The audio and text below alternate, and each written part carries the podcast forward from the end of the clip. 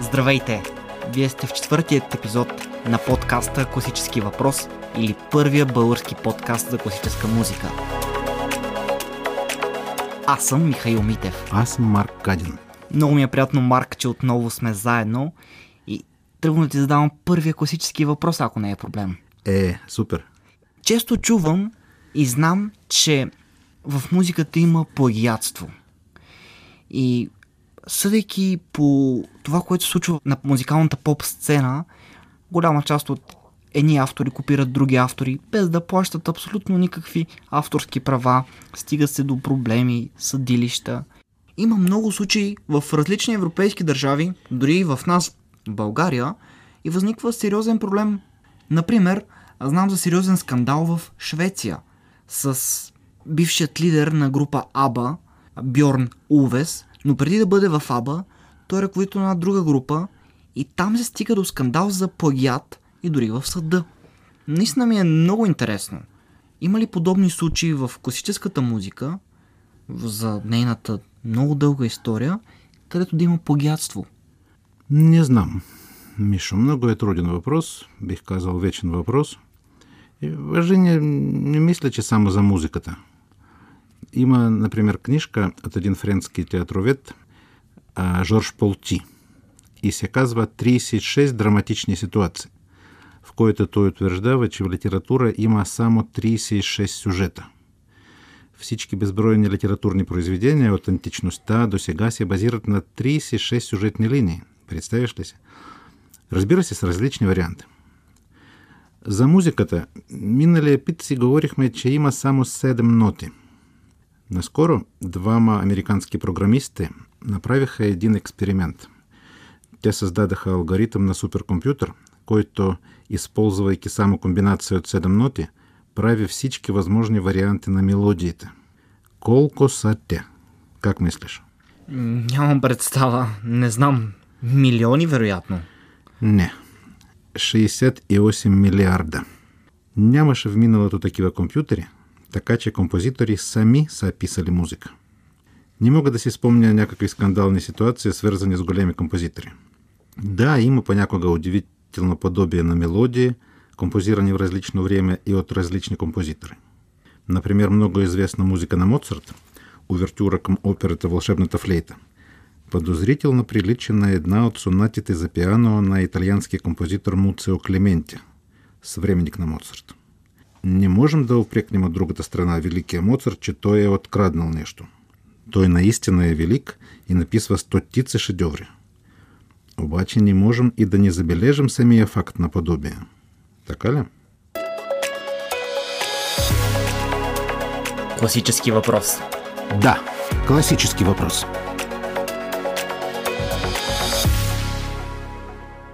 Често виждам в заглавията на творби думите върху народни теми или песни, ако не се лъжа марка или нещо такова. Как да преценим това? Плагят ли е? Не, това е различно. Ако говорим за елементи на народната музика, доста често композиторите вкарат народни мелодии или елементи на мелодии, танцови ритми и това е по-скоро нарочно. Музиката да придобие съответния колорит. Няма нищо лошо, напротив, понякога е много впечатляващо.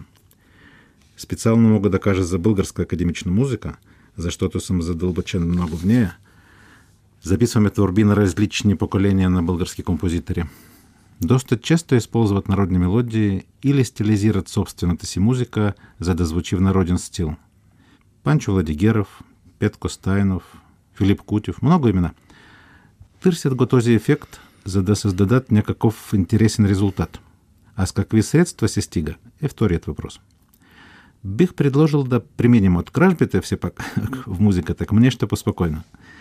На мен винаги ми е било интересно да видя много при большинство на композитори обръщане към творчество на колегите, като към източник на вдъхновение.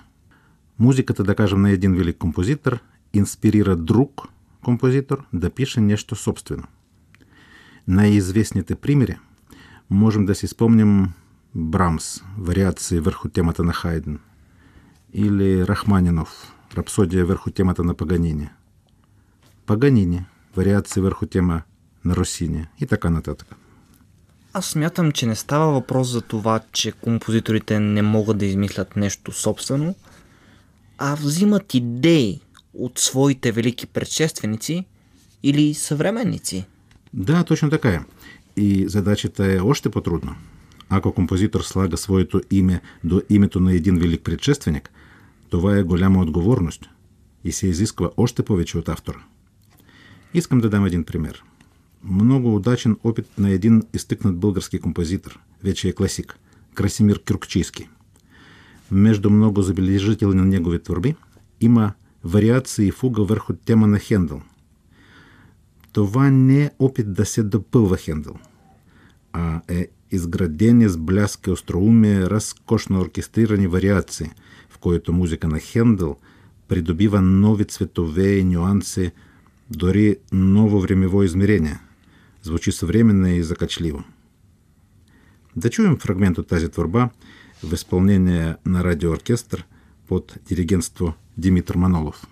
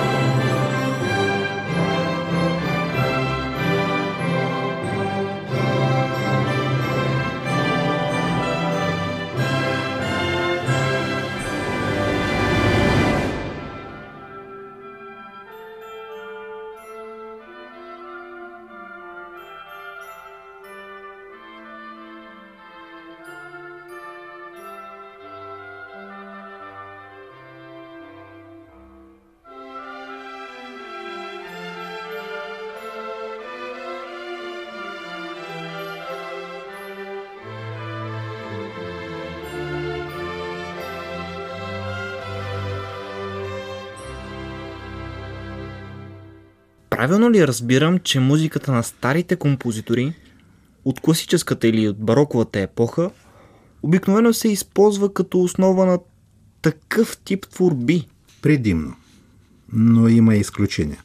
Когато композиторите се вдъхновяват от музика на своята съвременница. Има един немски композитор на 19 век, може би не чак толкова известен и популярен, може би и подценен, с трагична судьба. Хуго Волф – той преживя много трудности в живота си и го завърши в психиатрична клиника. Между другото, Томас Ман използва някои характеристики на биографията на Волф за образа на главния герой на своя известен роман «Доктор Фаустус». Хуго Волф влезе в история преди всичко като майстор на вокална музика, автор на многобройни песни, които са в репертуара на най-големите световни певци – Разбира се, се е композирал инструментални творби. Между тях италианска серенада за струнен квартет, която вдохнови друг немски композитор Макс Регер. Той усети богатството на музикалния материал, интересни музикални идеи и направи опит да дава нов дих на тази музика. Я оркестрира за по-голям състав на музикантите, за оркестър и солираща виола, което много необичайно. Много рядко виола се използва като солистичен инструмент. И музиката започна да звучи по различен начин, в друго акустично измерение. Да чуем отказ от италианска серенада на Волф в оркестрация на Марк Срегер. Наскоро записахме тази пьеса. Солист на виолата Илина Илиева.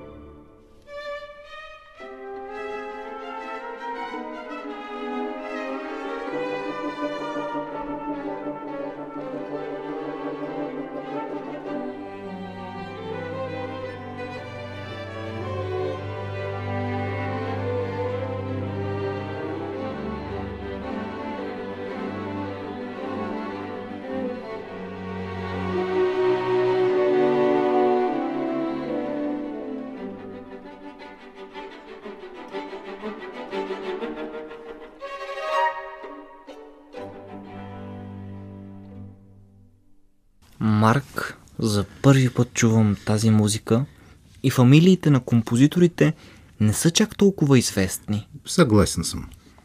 Сега ще ти разкажа, ако искаш нещо по-известна, история с по-известни имена и дори малко скандална, но много знаменита история. Всички знаят знаменитата балерина от Большой театър Майя Плесецкая, една от легендите на руския балет. Тя е имала мечта да реализира на сцената образ на Кармен и предлага на ръководството, както биха казали днес, един проект. Балет Кармен въз основа на великата музика на Бизе. Но трябва композитор да адаптира музиката на операта на Бизе специално за танца. Плесецкая мечтае за Шостакович като автор. Но той отказва. Казва и че се страхува от Бизе. Тогава тя се обръща към Хачатурян. Обаче той очуден я пита. Защо молите мен? Имате страхотен композитор мъж. Знаем, че мъж на Майя Плесецкая е голям руски композитор Родион Щедрин. И той спасява ситуацията. Той взима за основа музиката от операта на Бизе и сюитата Арлезианката. Преработва музикалния материал и отново го аранжира за оркестър. Преди премиерата е било специално показване за чиновници, което свършва с скандал. Министрът на културата произнася своята знаменита фраза. Това е голям провал, другари. Пиесата е сурова, твърда еротика – музиката на операта е обезобразена. Имам големи съмнения дали балетът може да бъде подобрен. След аргументите, че банкетът трябва да бъде отменен и обещание да намали най-еротичните моменти, министърът позволява премиерата. Но след това спектакъл бива свален от репертуара. За щастие, не задълга. Балетът с триумф се завръща на сцената на Большой театър – и се поставя повече от 300 пъти по, цял, по целия свят. А ярката музика на Щедрин заживява отделен живот и се изпълнява в симфоничните концерти, включително и при нас. Да чуем фрагмент от Кармен Сюита на Безе Щедрин в изпълнение на радиооркестър.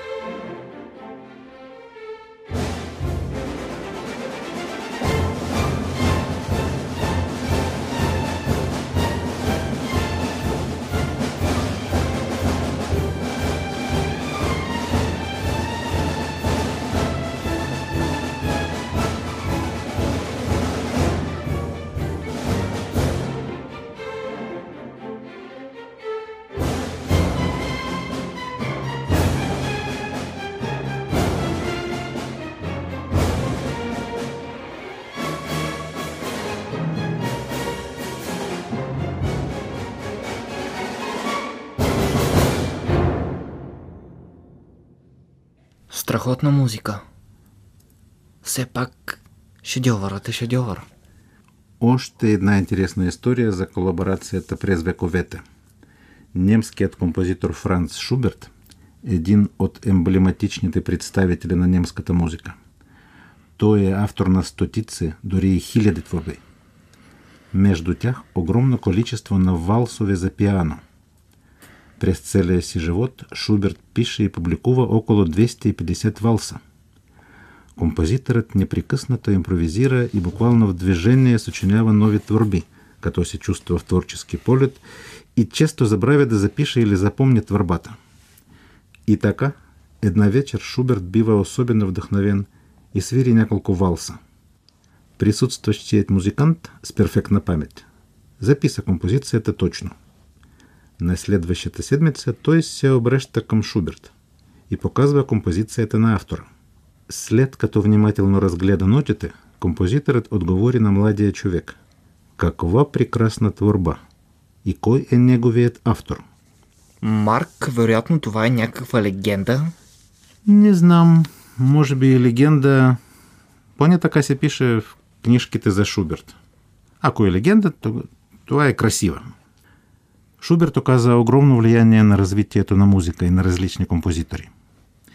Има един известен русский композитор Эдисон Денисов. Много интересна фигура, един от новаторите в музика. Шуберт е бил един от неговите най-любими композитори. В едно интервю той каза, че свири у дома на пиано музиката на Шуберт всеки ден. За мен, ако не бях свирил Шуберт, щеше да има чувството, че не съм си измил лицето сутринта. Денисов направи изключително изискана оркестрация на няколко валса на Шуберт – който им даде ново, свежо отцветяване. Ние записахме творбата тази пролет. Искам да предложа на слушателя този рядко звучащ опус. Шуберт Валсове в оркестрация на Едисон Денисов.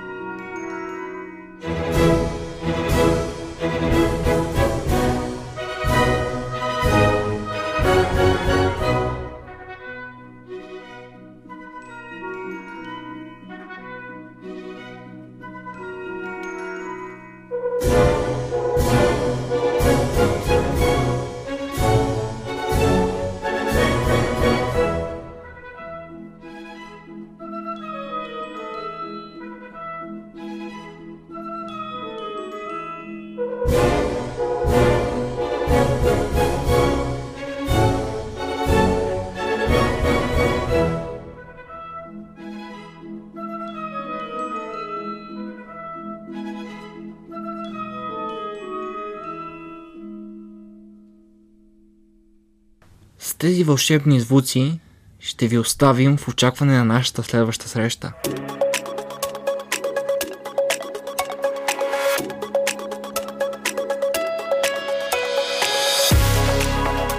Аз съм Михаил Митев. Аз съм Марк Кадин.